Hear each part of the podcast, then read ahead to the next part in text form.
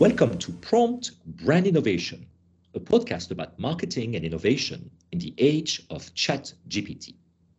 My guest today is Shravan Rajpurohit, the CEO of the Intellify, the next generation AR, VR, XR, and metaverse production company. So, Shravan, first of all, thank you so much for uh, taking the time to speaking with me. And uh, tell us a little bit more about who you are and tell us a little bit more about the Intellify. You know, what do you guys do? Uh, as, as you mentioned, my name is Shravan Rajpurohit. I'm the CEO and co-founder of the Intellify. Uh, we are an uh, AR VR company, metaverse, and like we do augmented reality, virtual reality, metaverse, and different kind of you know immersive experiences.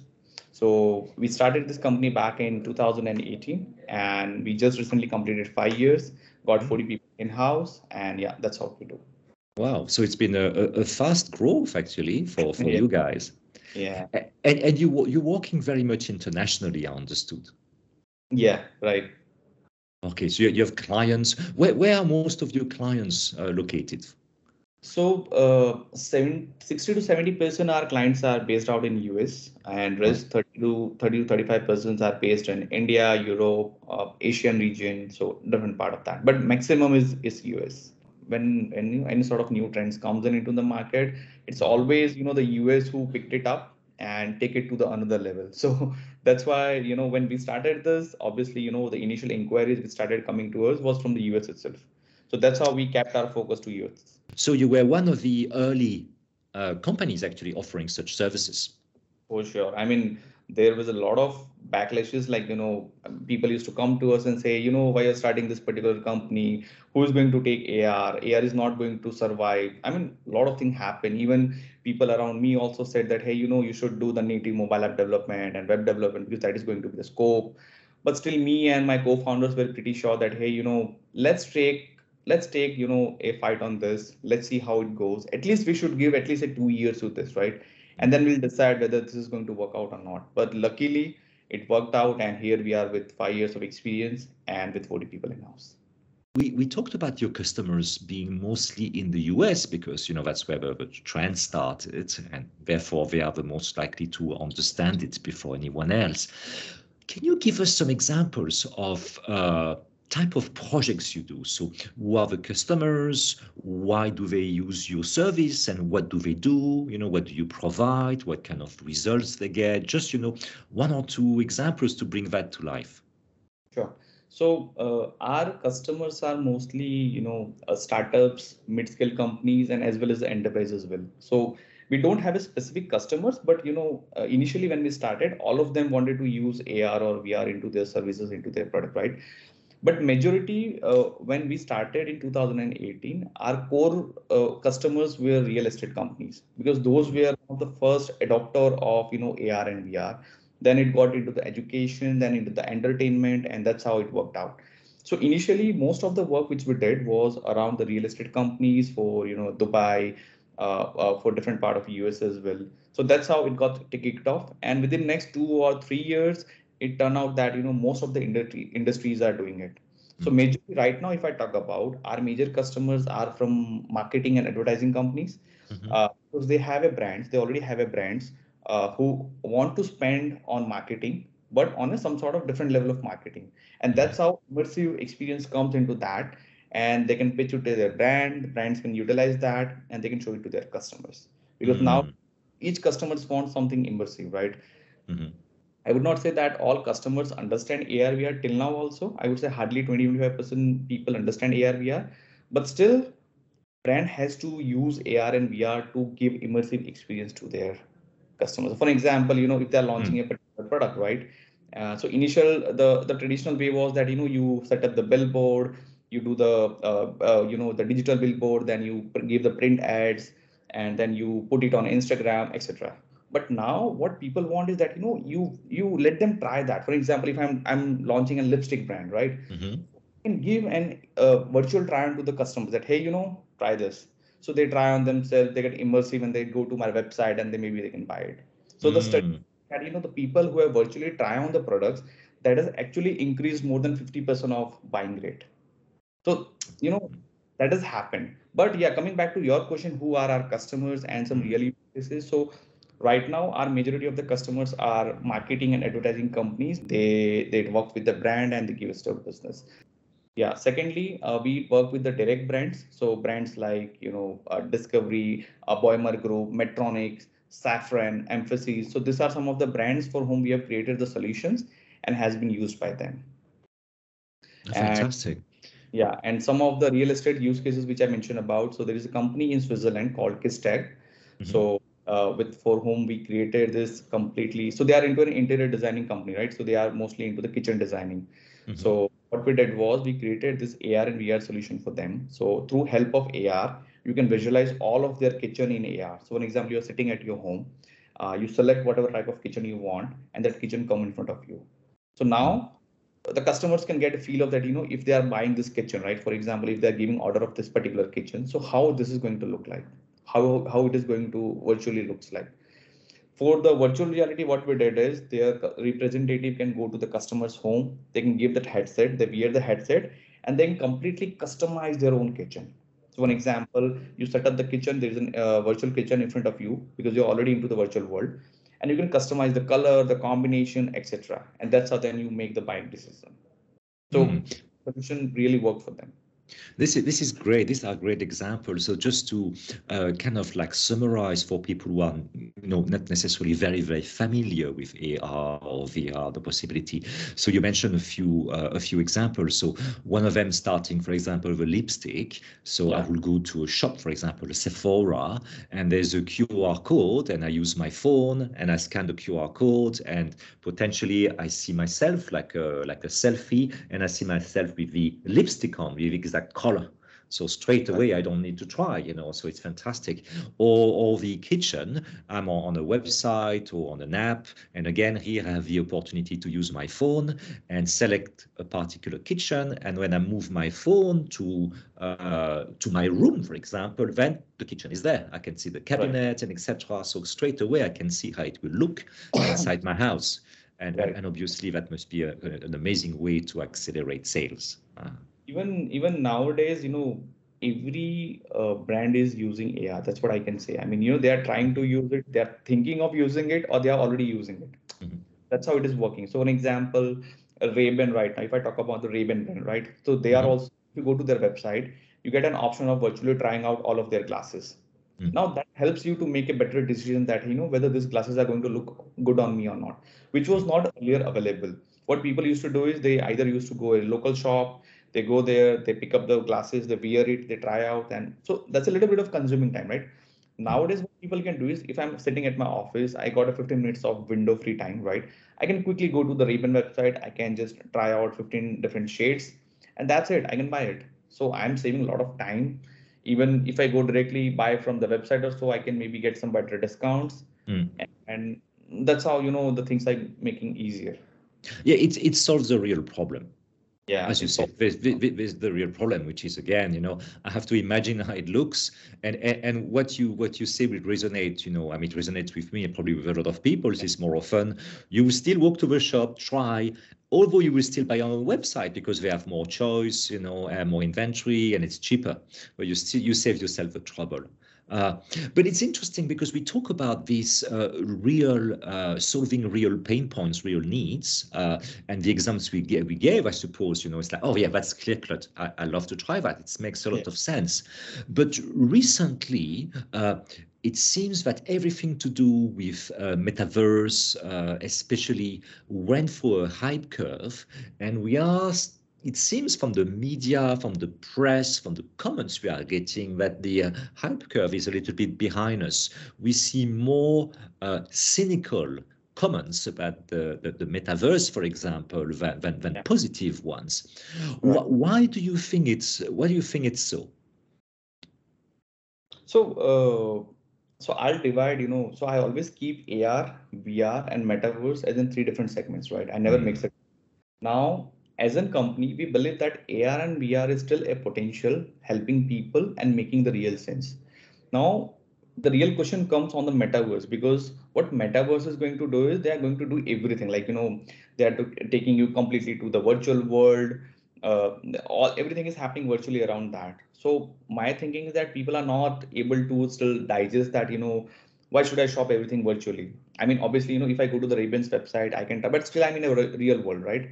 Everything is happening in a real world. I'm just trying out the shades on my face. Mm-hmm. So hmm. that's an AR thing. Coming back to the metaverse, a lot of things happen with the metaverse. So there's an NFT involved, blockchain involved. A lot of big brands are trying to, you know, launch their product into the metaverse. But the real problem is how people are going to join metaverse, right? Either you need to have a good headset, which is a VR headset. Uh, you need to have a laptop or something, or people are still not aware of how to use the metaverse. Mm. But if it comes to the uh, normal AR and VR, right? So for AR, for example, Instagram and Snapchats are there. Say they are giving brands an option that hey you know you create the filter you give an option people to buy them and you try them out then you can they can go to their website and buy it.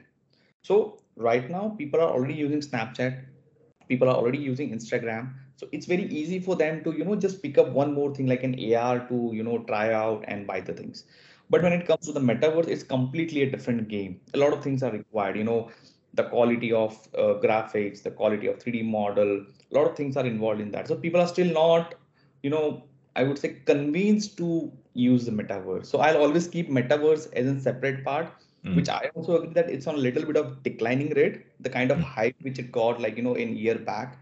But now uh, it is still on the maybe, I wouldn't say on a decline line, but maybe on a stagnant line. Mm. But yeah, yeah, it's still a way ahead to go. I mean, yeah. people using it, we are doing it. So as a company, our majority of the project is on AR and VR, not on the metaverse mostly, because we believe VR is going to help us people. That's why that, that kind of makes sense because in, in essence, I, I, you know, again, we talk about augmented reality. So you're making the real world, which we know how to use, you're making the real world better as opposed and just to one more point. Uh, yeah. Why people are not able to? Uh, so obviously everybody did metaverse, right? All brands try to get into the metaverse.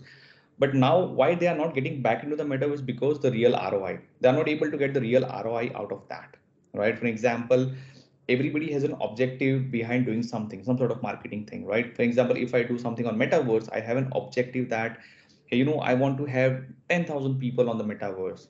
When 10000 people come on metaverse this they should do this much amount of thing. They should go to my website this amount of time that's a real objective that people have when they do any sort of marketing or advertising thing right but that kind of ROI has not been gained by the brands. That's why they are not able to, you know, do the retention and all those stuff. But if it comes to the AR and VR, it's very easy. I mean, you know, Amazon, uh, uh, the big brand like you know Walmart. The Walmart recently bought a company in India called Flipkart. So Flipkart is one of the biggest brand. If you must be aware of that, right? So Amazon and Flipkart are giving you an option to try out furniture, electronics, uh, uh, I mean, all the e-commerce products at your home. Why they are doing it? Because they are seeing the real value in that. They are seeing that people are using it, people are loving it, and it is also helping them to reduce the return rates, which was one of the biggest point for the e-commerce companies. Yeah, it, it makes complete sense. Uh, it makes I think I, think I think you are very very right in separating uh, metaverse from other applications of immersive. You know, like VR, AR, and even even on metaverse. You know, for example, I personally saw a lot of use case uh, and a lot of success stories in business to business. For example, like learning and development through yeah. digital twins. See, for example uh, oil companies that spend uh, millions flying engineers from all over the world to oil rigs, you know, to learn how to troubleshoot stuff. And instead, they invest in creating a digital twin in the metaverse and train yeah. people remotely. So the, the, the, the ROI, the cost savings are basically enormous. It's very clear cut business case. And what do you think is next then for, for I will say, uh, immersive? And, and I'm, I'm really curious to have your view on what's next for metaverse as well as uh, AR. Just curious.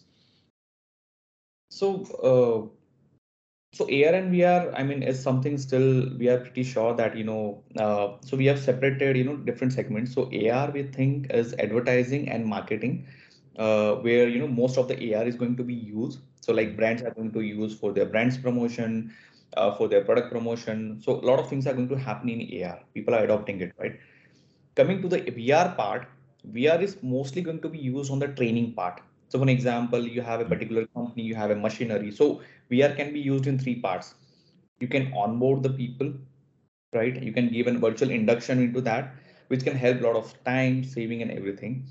Uh, you can also give, you know, product demonstration, like, you know, you have a big machineries and you want to demonstrate to, to your customers. So you can simply put on the headset and you can give it to your customers, right? Mm-hmm. And third, train the people, which is one of the most costliest game for any companies, right? So if you are training thousands of people every year, mm. and if this particular device helps you to save at least 20%, 30%, or 40% of your cost, which is all doing it is already happening, right?